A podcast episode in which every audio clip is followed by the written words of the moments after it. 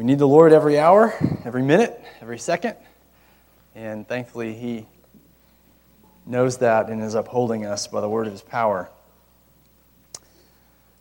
And tonight, like the song says, we are going to talk about the theme of unity. So, if you've been around uh, for any length of time, been around me and my family, uh, you've probably heard me talk at one point or another about um, the ongoing saga, which is our basement. And you're thinking, uh, what? What do you mean? Uh, well, it's been a great blessing to have a finished basement. So our family was expanding. We had a small little brick ranch, and we needed, you know, we needed more space, so we decided to renovate our basement. And uh, as great of a blessing as that's been, it's also been a great sanctifier for us. Um, why is that? Well, because we've had several problems with water. Uh, several problems with water. Now, again, it was a dry basement when we finished it. Everything was great. And I know that most of you aren't homeowners, but one of our worst nightmares is water and water leaks. Okay? So much damage can happen from one tiny little leak. And, uh, and over the course of about three years, we have had several of those, uh, those leaks in our basement. and uh, in this particular instance, tell you one of the stories. Uh, it all started one afternoon when I was, I think, grabbing something from the den in our basement and uh, had no socks on. Walking down there and uh, walked through the entryway, and then, you know, it's like, oh no. My heart sank because this wasn't our first rodeo. And I was thinking, oh, where's this coming from? So, you know, if you've been in my basement, you know, it's kind of at the, the den's kind of at the bottom of the steps. So I'm, I'm scurrying around and I'm, you know, running in the back, back room and I'm turning off the water in the house and running back out and I'm looking at the dehumidifier because we've got a dehumidifier in our basement. If you don't know what that is, it collects moisture from the basement. Okay? Sometimes those can leak, uh, but no, no, it was dry. So I thought, oh, what's next? What could I, what could I check? And so I ran in the back and looked in our back closet where the air conditioning unit is, and because that was the culprit two other times. And, uh, and I was looking around there, it was, you know, bone dry. So then I ran into the washing machine across the hall, across the back, you know, thing to check that out. Is that, is that dry? Yes, it's dry. So I was like, where is this water coming from?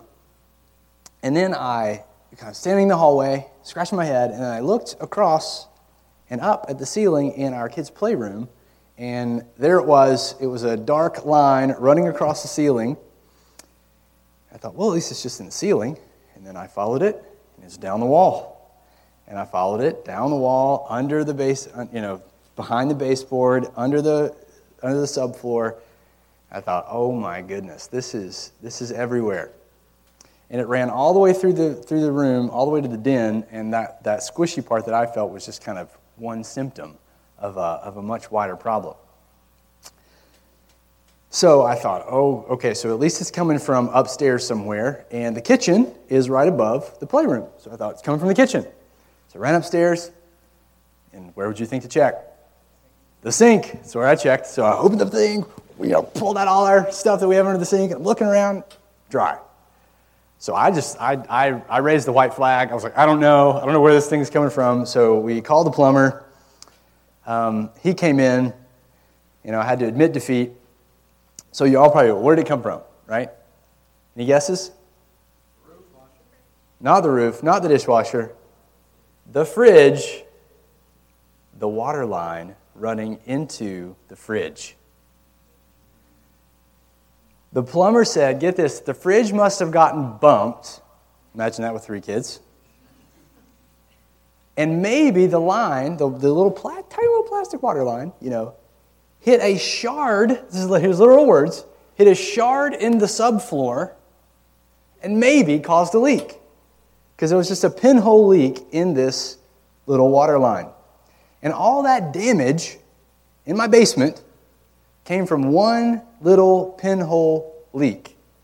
So, if you ever buy a home, just have these words ringing in your ears water is the enemy.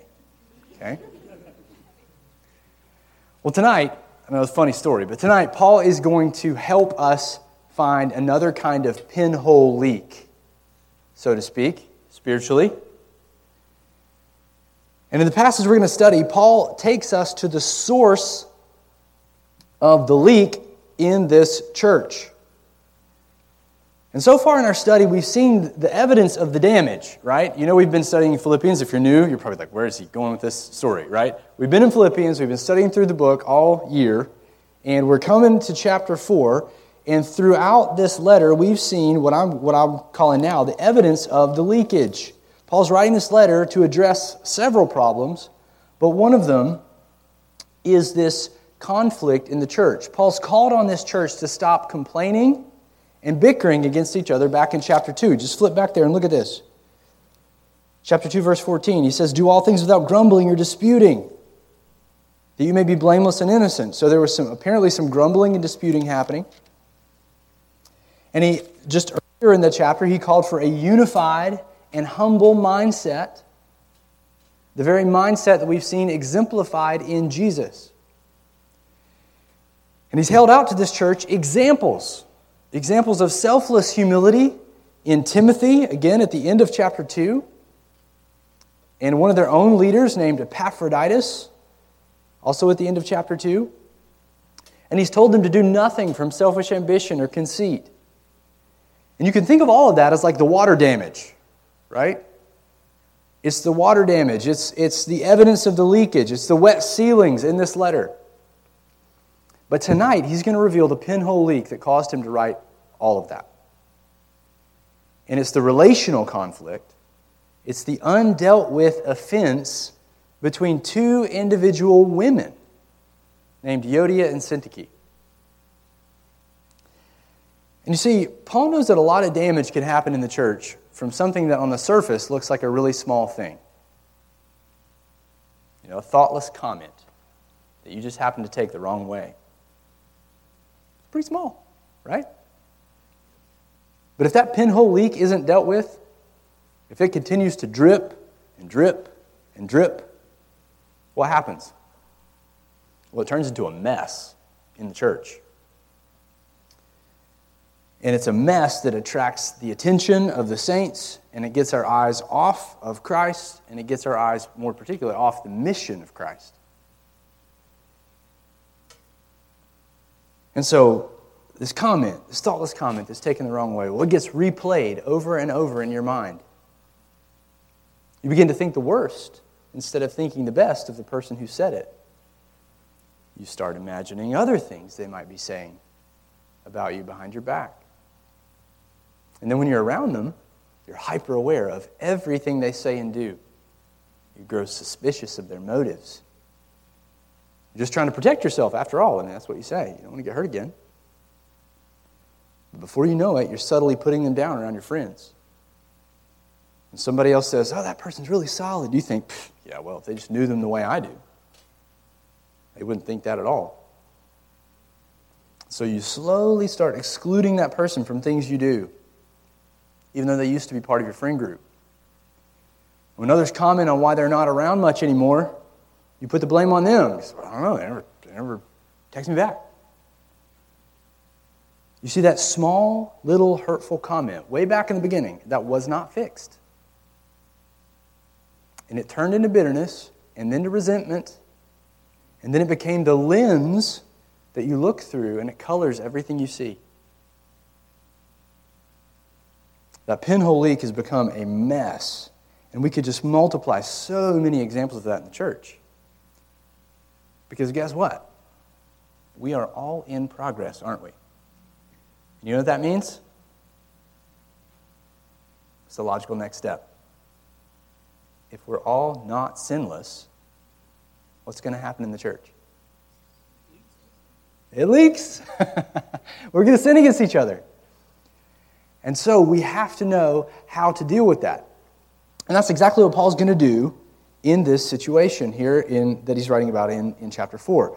We're not sure of the particulars of the situation in Philippi, but we do know that something similar had taken place in that church. In our text tonight, Paul exposes the leak. He doesn't just expose, though, he gives the solution for how to handle it. And so I'm calling tonight's message Handling Relational Conflict. And you could say, put a tagline on that relational conflict in the church because it can and will happen. And his strategy here, as brief as it is, will yield a lot of insight for us too as we experience relational conflict in the church. And we will, because we're all in process. And I think the thing is, just to know as we're headed into this, that when we sin against each other, we obviously need a mechanism to deal with that sin. And God's given that to us in, in the body, in the, in the scriptures, and how to practice those things. And in this text, we'll see, if nothing else, it will motivate us to deal with those small leaks in our lives when they happen and to help others deal with the small leaks that happen in their lives so they don't turn into a church wide mess and divert our attention from the mission of Christ and from evangelizing the lost and joyfully building up the saints. So, definitely needed. So, let's look at this text together and then we'll talk through it. Ephesians 4 beginning in verse 2, he says, I entreat Euodia and I entreat Syntyche to agree in the Lord. Yes, I ask you also, true companion, help these women who have labored side by side with me in the gospel, together with Clement and the rest of my fellow workers, whose names are in the book of life.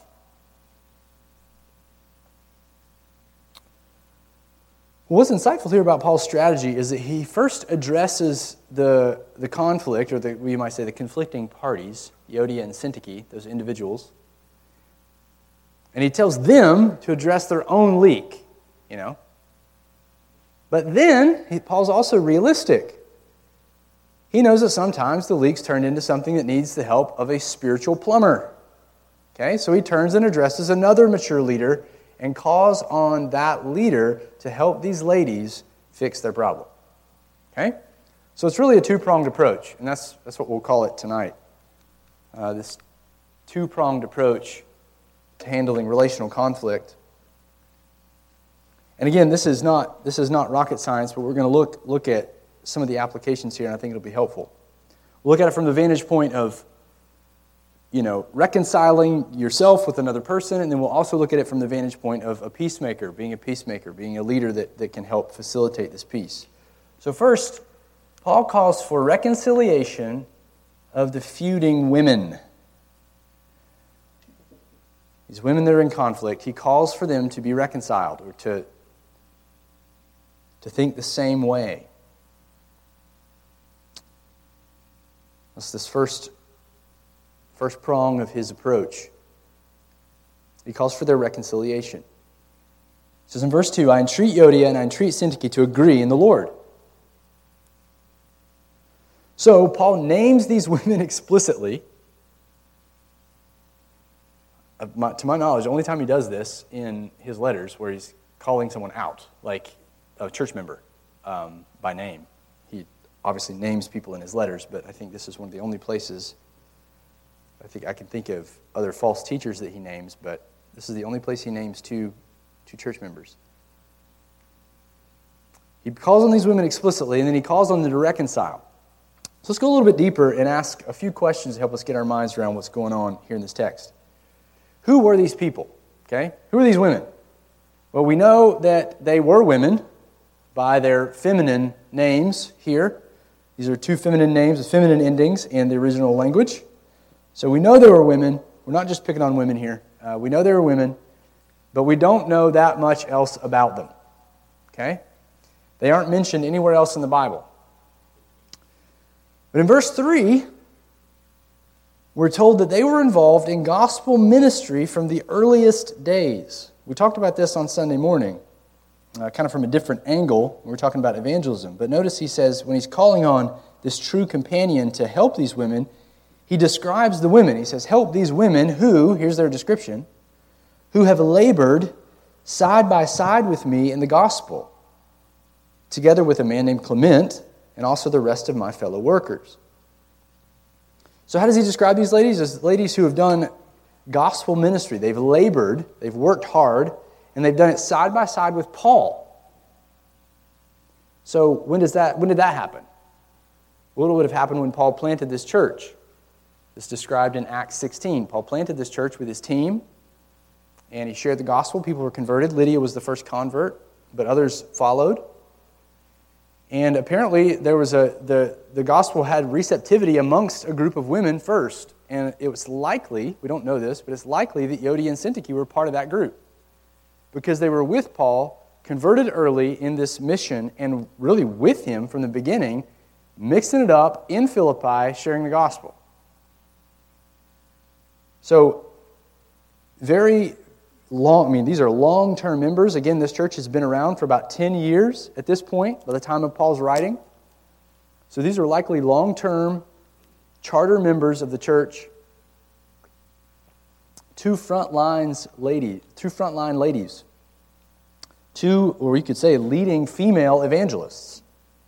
Evangelists who were fruitful, especially among the women in those early days.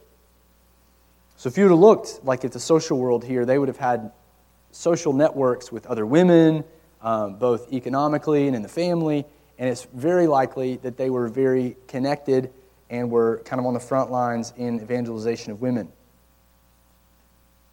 This is not, you know, there would not have been women standing on the street corner preaching in Paul's day. That just that would just not have happened. This is more covert evangelism happening kind of under the radar. Um, so they served, likely, they mentioned, you know, he mentions here this other man named Clement. This is likely a church leader. So they served together with him. He's kind of like their, their ministry leader. And then the rest of my fellow workers, probably the team that Paul had with him in the beginning when he went there. Guys like Silas and Timothy, and, and we'll see Luke. Um, people like that on the team. So, in other words, these ladies, his point is these ladies are, are kind of front lines evangelists here in the city of Philippi. And so that's who they, who they were. That's about the best we can know, but that's, that's going to be important info when it comes to this next question what was the issue? Okay? What was going on? What was happening amongst these women? Now, again, Paul doesn't give us very much to go off of here in this, these verses. So let me give you a caveat. We've got to be careful with what I'm about to do. Okay? I'm about to do something called mirror reading. So, what that means is you kind of read the letter with kind of an eye to maybe what was going on in the background of this, of this letter. And we've got to be careful because you can easily overread something into you know, the white spaces, so to speak, in, in the background of what's going on here. But I think we can put together a, a pretty compelling background to probably what happened here. We know for certain that there was a lot of selfish ambition, conceit, envy, and jealousy that Paul was warning against in this church. Okay? A lot of selfish ambition, a lot of pride, a lot of conceit, some envy, jealousy, and you see that over in chapter 2, verse 3. When he's warning this church to not do anything from selfish ambition or conceit and, and things like that. Chapter 2, verse 3. So we know, kind of at a baseline, that there was some, there was some pride festering in this church and probably some envy. Now, because of that envy, in the same flow of context here in chapter 2, they were tempted, in this pride, they were tempted to grumble and complain against each other. That's the idea. It's not just grumbling in general, but in, in chapter 2, verse 14, he tells them to do all things without grumbling or disputing, meaning infighting. That, that second word kind of t- uh, dials us in on what the issue was. They're not just grumbling like, ah, man, I stumped my toe and I don't like that. It, they're grumbling against each other in, in the church. Again, not told why, not told what's going on, but we just know that there's some grumbling happening. Chapter 2, verse 14. And now, if we, if we kind of tighten the focus a little bit, you know, if like you're a photographer and you're kind of tightening the lens down to bring it into focus, I think there's probably, it's, we would say, ministry envy. And ministry envy related to evangelism. Now, again, we're getting a little more hypothetical here, but why am I saying that? Well, when you think about other details that Paul has included in this letter, it makes sense. So if you go all the way back to chapter 1, you remember that Paul, in his, he's explaining his, his, his context in ministry, how he's, how he's imprisoned, and that he talks about these rightly motivated evangelists and these wrongly motivated evangelists in Rome, in where he's prison, in prison. Remember that? He says in verse 15 of chapter 1 Some indeed preach Christ from envy and rivalry.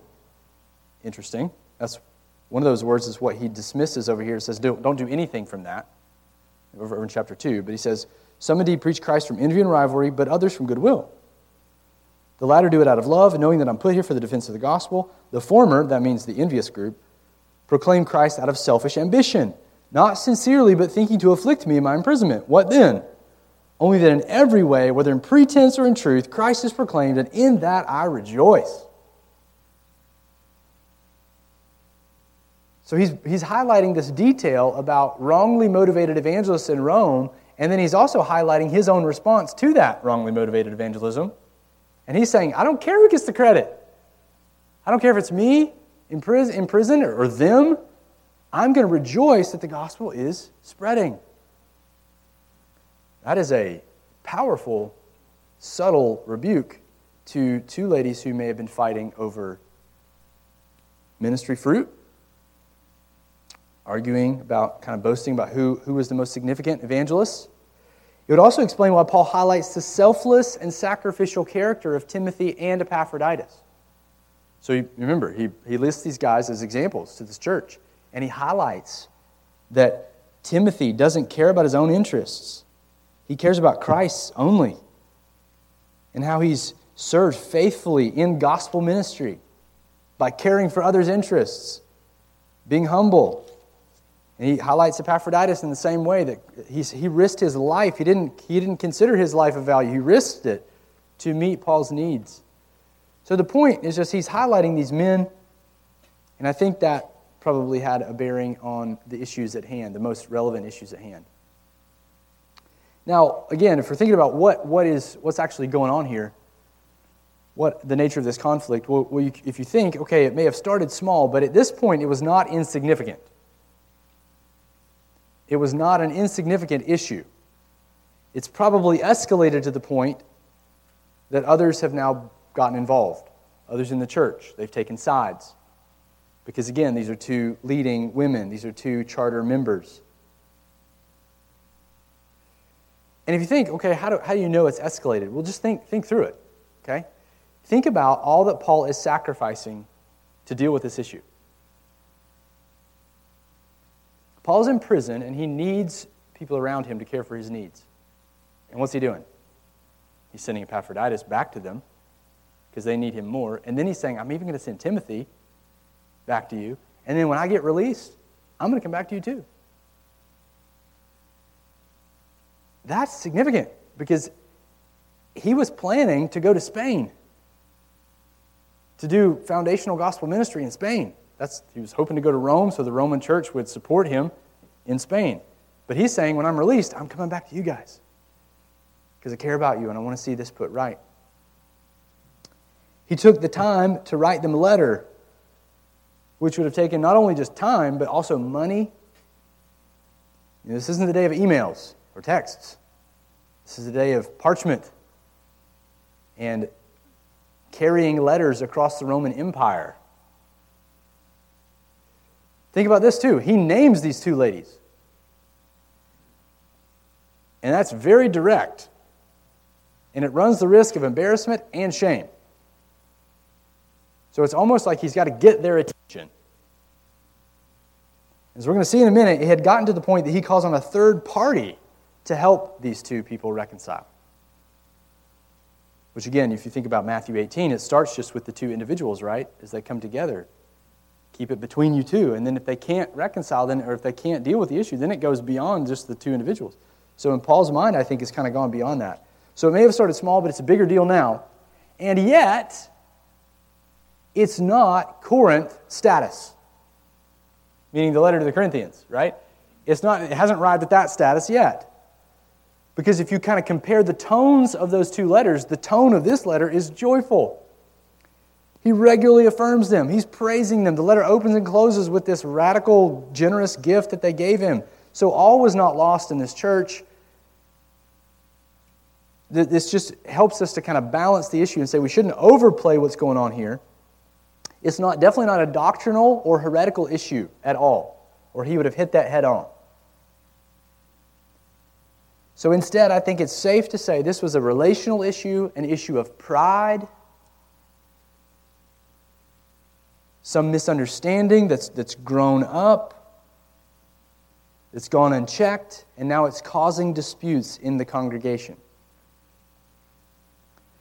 So I think that's, that's probably what was going on here, as best we can tell. And I want you to notice just a few more details here. Want you notice how Paul addresses these folks. He says, I entreat Euodia and I entreat Syntyche. Now, that probably doesn't stand out to you guys, but it stands out to me uh, because Paul rarely, he's economical when he writes, so he rarely repeats the main verb again. So it's almost the, the he, but he does it here. So the idea is like he's like looking at one of them and he addresses them individually. I entreat Euodia and I entreat Syntyche. You know, he's just like repeating, but like, look, you and you figure it out. You know, that's, that's sort of the goal. He's addressing them impartially and he's addressing them together. And so, what's his goal here?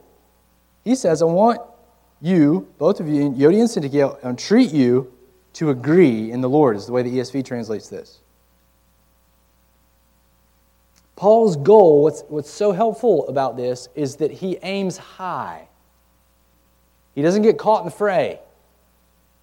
He's not, he knows he's not there. He can't adjudicate the particulars, but he's saying, hey, let's, let's aim high. Let's aim for unity. That's, that's the goal. That's what he's saying. Unity, and that happens through reconciliation. And if you widen out in the context, it's for the mission. Okay? So that's his goal at a very high level. It's unity, that's what he calls them to here. And this unity has to happen through reconciliation, through coming together and forgiving each other. And it's got this end goal of fueling the mission in Philippi, getting these two evangelists to stop griping and getting their eyes off each other back onto the unbelievers that they can be evangelizing. So, this call for unity, what am I getting at? Well, the, the NASB translates this as live in harmony in the Lord. Okay? If you have a New American Standard, it says live in harmony. The ESV says agree in the Lord. And literally, it's he's calling them, he's saying, I entreat you, I exhort you to think the same in the Lord. To think the same in the Lord. It's a call for unity. Now, if you've heard that, if, you, if that rings a bell, that's because you've heard it before. He, he called the church to do this very thing over in chapter 2, verse 2.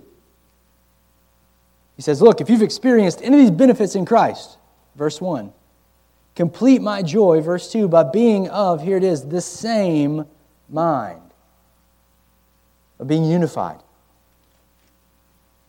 He's calling them to adopt the very same mindset, the same attitudes, of their Lord Jesus that he's going to go on to describe in chapter 2, which was an attitude of what? Radical humility. Radical humility. So he's saying, hey, humble yourselves, be unified. But how does this unity happen when the two parties are not unified? Well, that implies something else has to happen, right? Which is forgiveness and reconciliation. That's got to happen if we're going to get unity when two parties have been hurt. There's been a hurt, obviously. Probably been lots of hurts, actually, between these two ladies. And instead of dealing with them biblically, they let them go and they festered. And so Paul addresses them both and says, Whatever the issue is, I want you to humble yourselves and pursue each other and forgive each other and reconcile. In short, think the same right? be unified. But notice that he says, I want you to, to think the same in the Lord. You see that?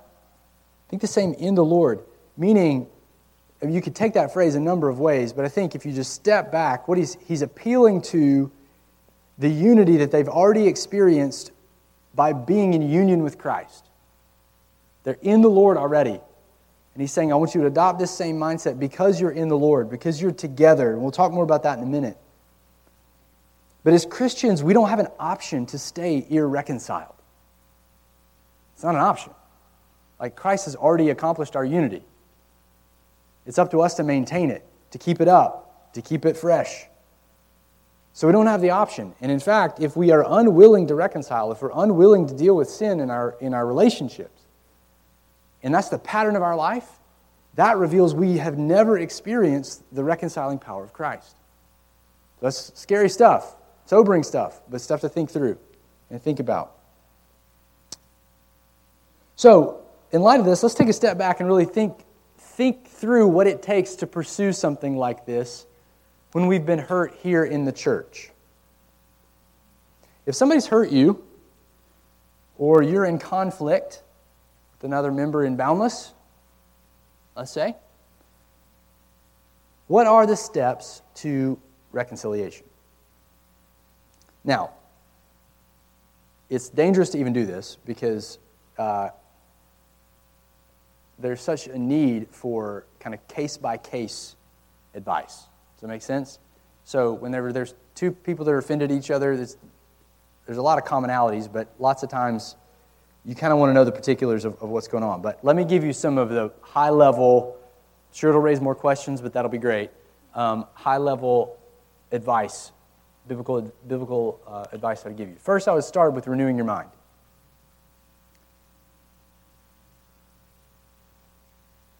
Renew your mind because when you're when you're sinned against it's amazing because all of this all these emotions and deceived ways of thinking all that stuff just just like floods in okay? So we have to start by renewing our minds. And i just i wrote down romans 12 1 and 2 on that because that's the command the general command for us to do this work of mind renewal. But we got to get particular when it comes to the offenses so here's some examples of things that you might use to renew your mind. You want to think through things like this. No matter how great the sin is against me, it is a small thing compared to my sin against Christ. And Christ forgave me.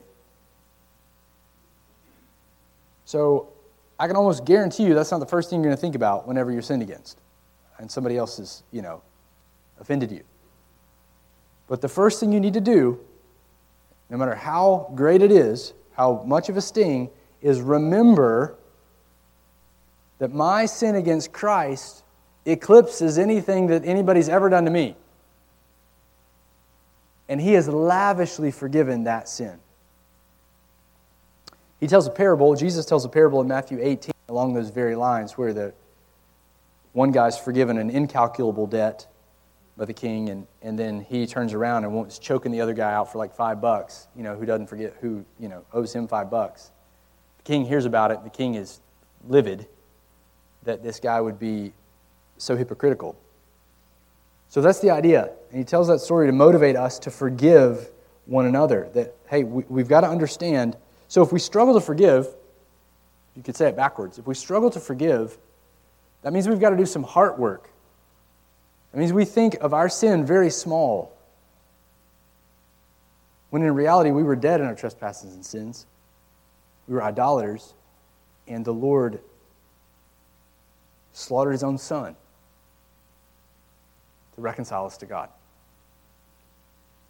He spared no expense, he paid the ultimate price. If you're, if you're wondering about how significant your sin is, it took the slaughter of God Himself to atone for it. And it, it solicits eternal punishment forever in hell for those who will not avail themselves of that sacrificial atonement. So our sin, you've got to remember this, our sin is great. And Christ's mercy is greater. and he has loved us with an incalculable love and given us an, an incalculable forgiveness that we will praise Him for forever. So we've got to start with renewing our minds here uh, on this issue. And then I think there's some other things you could think about. I mean, we could literally preach several messages just on this, okay? But Christ died to accomplish my unity with this believer, and he calls on me to maintain it. Okay, so I'm not, I'm not creating unity. Christ has already created that, according to Ephesians 2. And he created it with his blood. He paid for it to reconcile us together to God. And so, somebody's sinning against me, I'm already reconciled to them. And now I've got to do all I can to maintain that unity. That's what he calls us to in, in, in chapter 4 of Ephesians. We've got to maintain the unity of the Spirit, and the bonds of peace. So we've got to start with renewing our mind there and, and fighting that, that, that, you know, this is, this is not something inconsequential that we can just brush off, right? I think that's the lie that we're tempted to believe. Well, that just, this doesn't matter, you know. No, it does matter, and we're called to maintain unity. And then finally, you know, you're thinking, oh, I don't want to have that conversation because it's the worst thing ever.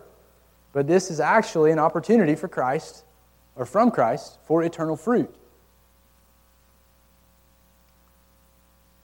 We think, oh, this is terrible. They might respond poorly. Well, what else? Well, if they respond poorly, guess what? You get to learn to be more patient. You know? That's a good thing, right? If they expose you and you realize, oh, they sin against me, but I've actually been sinning against them for a long time, you know? Great. That's good. The exposure of you is great. That's wonderful because you get to repent and become more like Christ. Whatever we may be afraid of, these are all opportunities from Christ for eternal fruit. And I just threw one text on there where James talks about how even our trials, and when people sin against you, that's a trial. When people, even our trials are from God, and we should count them as joy because of what God is producing in us through those, those trials. So it starts by renewing your mind.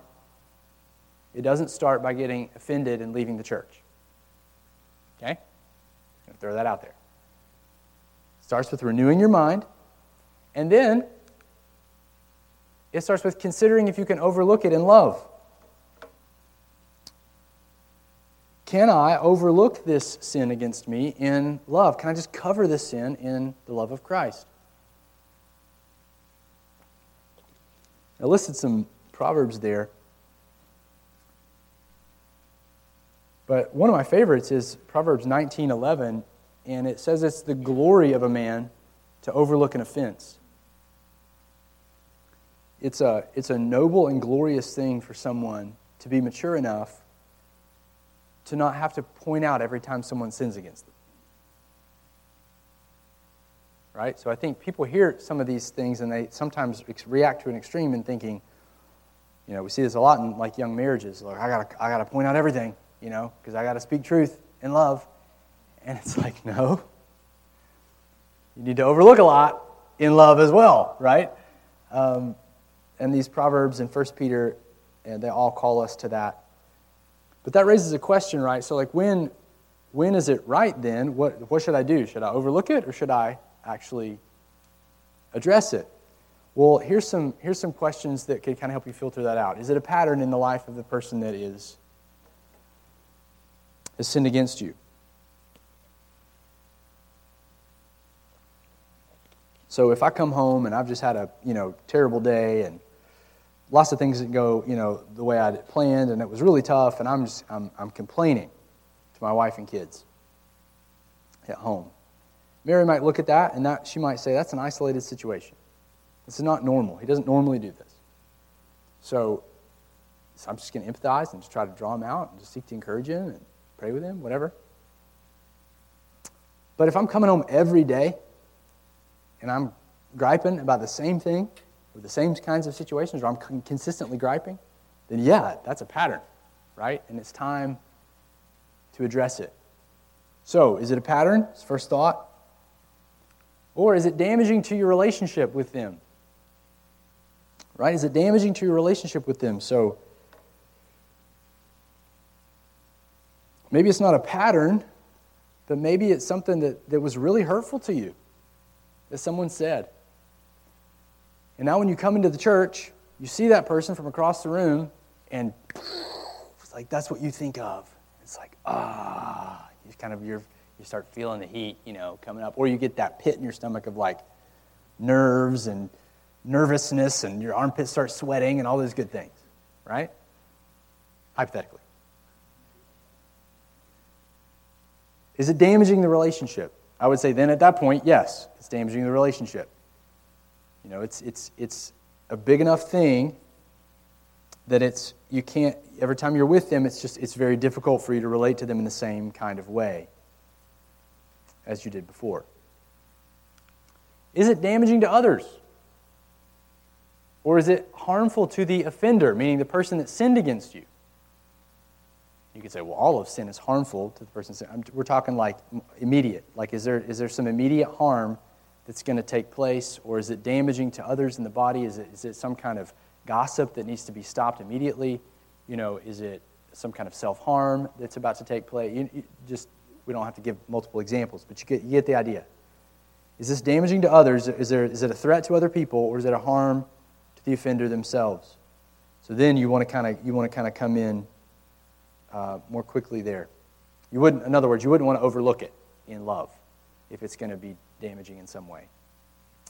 All right, I'm sure that raises more questions. I'm sure there's more categories here that we can think about, but I'm just trying to give, give you some to help you navigate when should I overlook in love. I think the majority of our interactions, we should be overlooking things in love. Um, again, unless it's fitting one of these, one of these categories. All right, so let's say it, it is fitting in one of those categories. So, and you're offended, let's just say, relationally, because that's kind of where most of it is, is that somebody said something and they're hurt now. So, how do you think through that? Well, now you're renewing your mind. You're saying, okay, I really think I got to address this because it's damaging the relationship. I would say the next step would be lead by communicating your love for that person and your desire for restoration. Meaning, you're not coming in guns ablazing with accusations. Okay, you're coming in saying, Hey, I love you. I, I, there's something between us. I want to kind of get to the bottom of that. You know, I want to be restored. I want unity, and I, I feel it may, may be all on me, you know, but I, I want to be unified and lead with that love. That will greases the skids, okay, in relational conflict. I love you and I want to be I want to be restored. And then own your part in the conflict honestly, in honest confession. Meaning, again, you're coming in, and beforehand you've thought about maybe ways that you contributed to the problem with whatever it is. Maybe you've been snappy yourself and you're realizing, man, I've, I've really been a jerk, you know, as I've kind of thought through this friendship. And the fact that they said that about me, you know, is probably, I, I probably provoked them, you know. So what are you doing right there? You're, you're doing Matthew 7 5. You're getting the log out of your own eye first so that you can see clearly to get the speck out of your brother or sister's eye. You're dealing with your own sin first. We always want to ask that question Have I contributed to this conflict in any way? And I want to own that. I don't want to make any excuses for what I've done. Blame, shift blame, I don't want to do any of that. But I want to, to own it and then seek their forgiveness. I'm going to start there. Okay, that's Matthew 7 5, getting the log out of your eye. And then, in the interaction, you want to speak graciously but clearly and honestly about the offense. Meaning, you don't want to sugarcoat it or, or say something insincerely to try to like lessen the blow. Like, if you're hurt, you're hurt. And you need to be honest about that. And again, I didn't, I didn't write this in here, but you're, you're going to want to ask a lot of questions too. You can kind of lump that into speaking graciously. The graciously part is, is you want to seek to understand if they said something about you or to you that hurt you, like, why did you say that? What, what was your intent?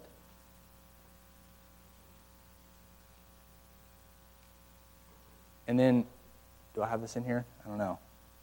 I don't. But here, we add this into this point as well. when you ask them questions and they give you an answer, you have to believe them. You have to believe the best. You can't assume motives. You're not God. You have to believe them. That's what believing the best means. That's what love does.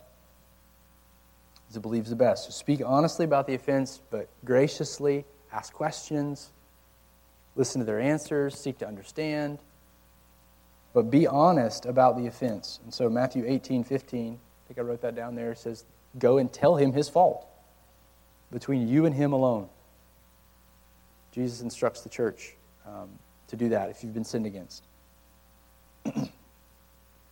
and then, once you've kind of gotten to the bottom of things, then you, you yeah, I said that actually. Sorry. I didn't have my, I didn't have my notes. Um, was a little under the gun when I was putting my PowerPoint together. So listen to their response and assume the best of motives. All right? And then seven, freely extend forgiveness. Freely extend forgiveness. And we've got a whole message that we preached from Ephesians 4 on that. Uh, it's on the website that if you want to look into that, I've got an article that I kind of wrote, put together on that, um, that gets into forgiveness in depth. I would definitely recommend that if you want to. Think that's on the website? Is that on the website? Yeah, okay. It is on the website. The Boundless page. It's in a PDF. You can download it. So I'll just say that there. You want to freely extend forgiveness, which is a. It's a choice Okay? Forgiveness is a choice, it's not a feeling. So if I go to the bank and I'm in debt to the bank and the bank chooses to forgive me, they cancel my debt, the bank can't come back to me and call me on the debt because it's done. It's a volitional choice that was made. We signed it, it was over, it's done. So how you feel doesn't matter the next day. You chose to forgive them. So it's forgiven. Right? That's very helpful. That's very helpful. And so then you need to, after you've forgiven, treat them as forgiven moving, moving forward. Meaning you're not trying to get your pound of flesh, okay? You're not trying to, you know, be chilly toward them. You're not trying to, you know, keep excluding them for things or, or, or give all the nonverbals that make them question whether you, you care for them or not. None of you ever do that, right? So you got to treat them as forgiven moving forward. And so here's a summary, really, of, of the kind of attitude here that one of our, our, our guys on staff, Mark Hager, says all the time, and I think it's just so helpful. He says, we, at all times in the body, a Christian needs to be ready to repent and ready to forgive. At all times. Ready to repent, hold that in one hand, and then ready to forgive in the other hand. And if, if, you can, if you can master those two things, and that's the attitude of your heart, just saying, like, I know I'm a sinner, I know it's going to leak out. So if I hurt somebody, like, please tell me. Like, I, I want to repent. I want to make it right, humble myself, own it. Yeah. Please forgive me. And then on the flip side, ready to lavishly forgive. If we can get those two things right, man, unity will happen in the body and will continue to grow. Okay? So, there's a danger here of letting something fester, and it turns into bitterness or resentment.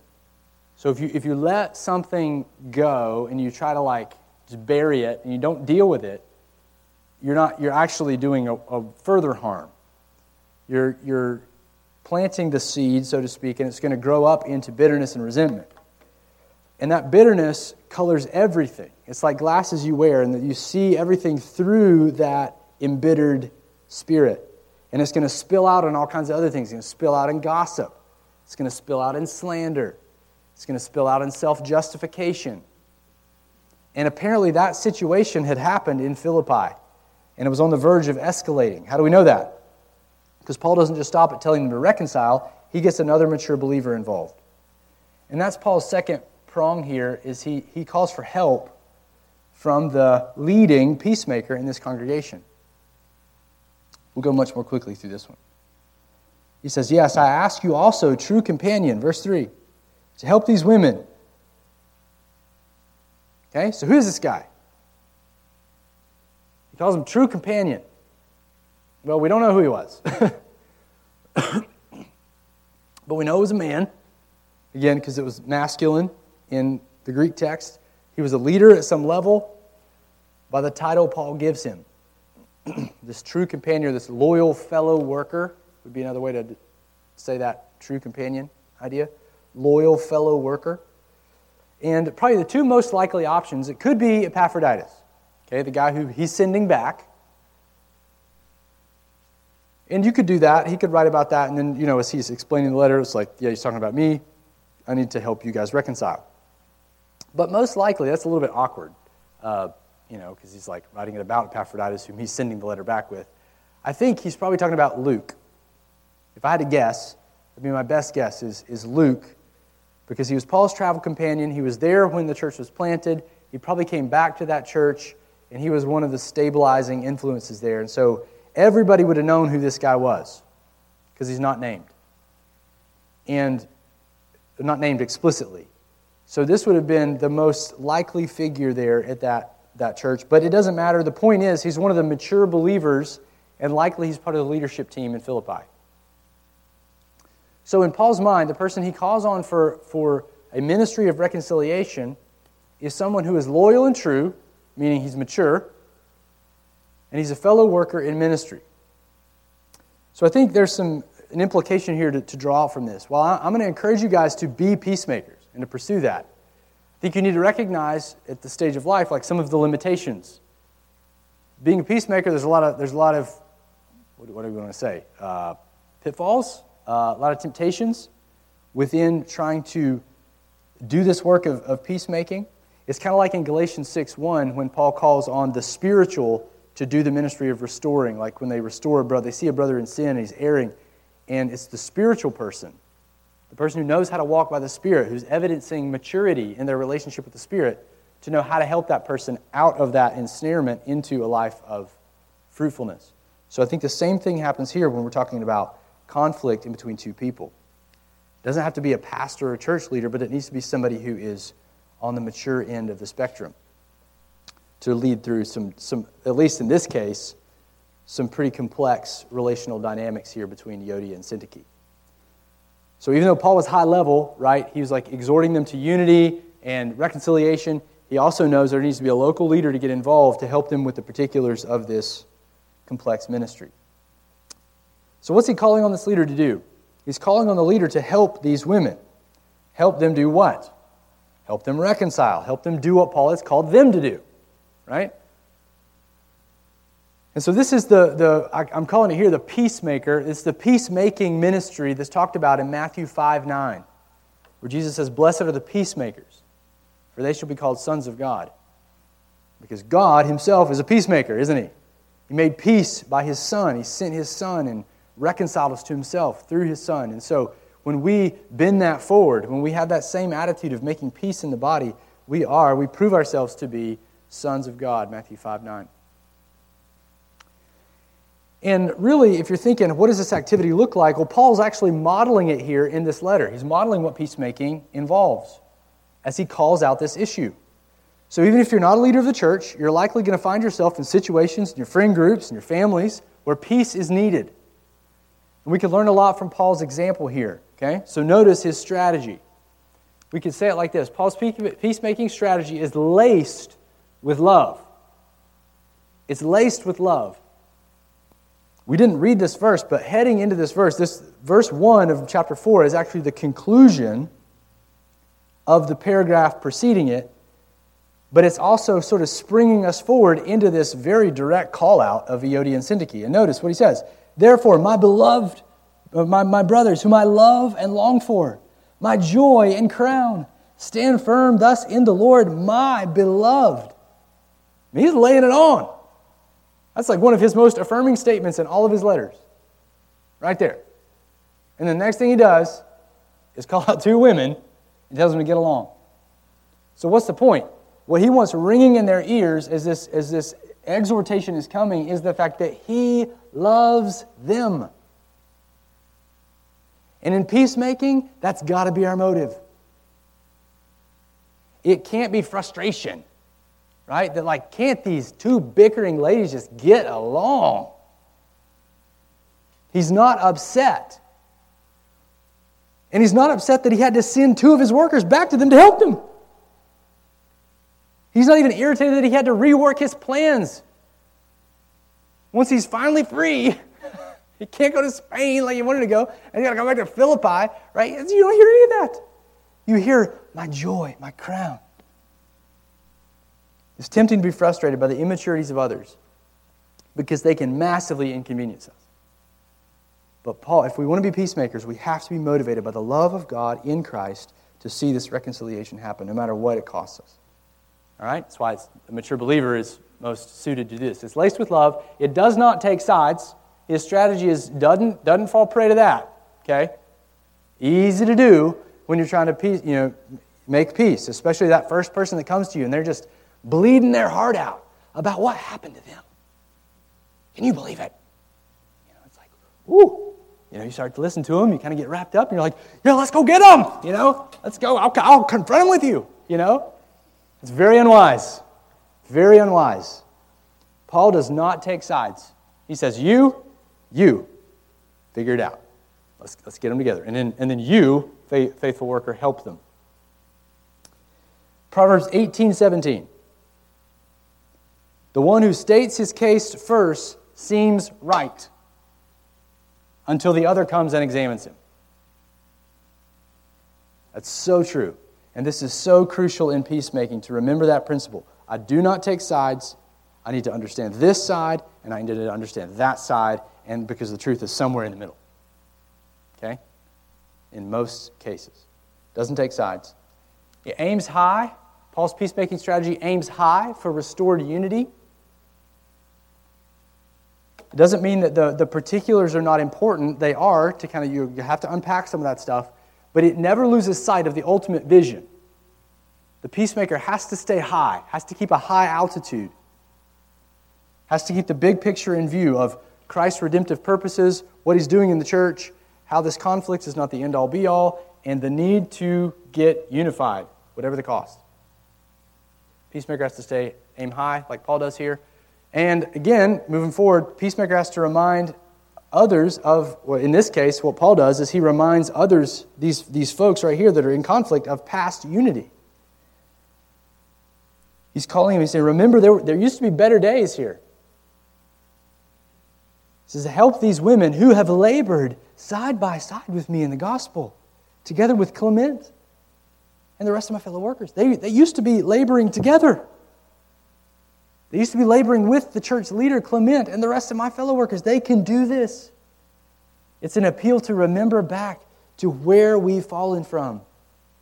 It's not always been this way.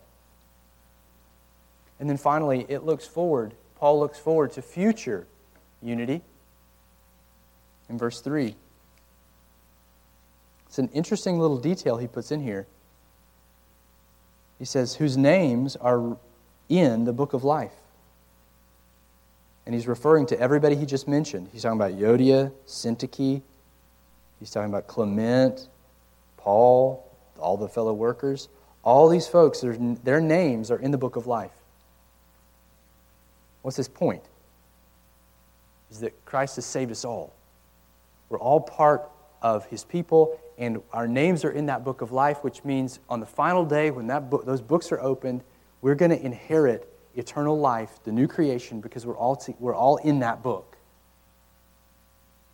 And so the peacemaker, Paul's telling that to the peacemaker here, to remember this. Because in a conflict, we need to be able to paint the vision of future unity. We're going to, we, say it this way a lot in, in, at the church, you know, we're to, we're to live forever together. It's going to be a long time. So let's figure out how to get along because uh, you're not getting rid of me. Um, we're, we're going to be together for a while. So I think that's kind of the idea here in this, this um,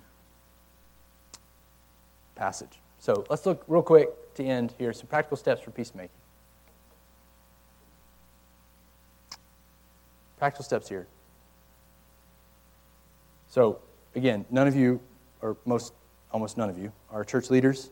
Okay. So how do we think through peacemaking, kind of at the friendship level? Somebody comes to you, they've been hurt, and they're pouring their heart out to you. Is that fair? Is that where we're at? Yeah? Okay. Empathize, but don't participate in gossip. Okay? It's pretty straightforward. Empathize, meaning understand their, their plight, their difficulty, what's happened to them. Sure, it's been a challenge. Sure, that's hurtful. But don't participate in gossip, meaning don't, don't kind of join in with them and start tearing down that other person. And then, as they continue, you know, if, this is something that seems like it's, it's a, a default response from this friend, you're going to want to begin to kind of press in to gently expose this hurt or offense. Meaning, you know, they think they're just venting or whatever the term is that they want to use, but you're going to say, hey, it seems like you're, seems like you're hurt. It seems like you're offended. Are you offended? Okay, now I gotta now I gotta think about this, right? Have you have you taken an offense against this person? Just asking the question. It kind of starts to turn that corner, right? From just a vent session to like, hmm, I have to be responsible for what I'm saying here, my words. Whoop. And then you need to help them see if the offense has taken root or that it has, if it has meaning they've, they've begun to harbor this offense, and man, it just really, really seems like every time this person comes up, like you just don't really have anything good to say about them. Are you sure everything's all right here? I think it seems like this offense has taken root, and that you're tempted to be bitter toward that person.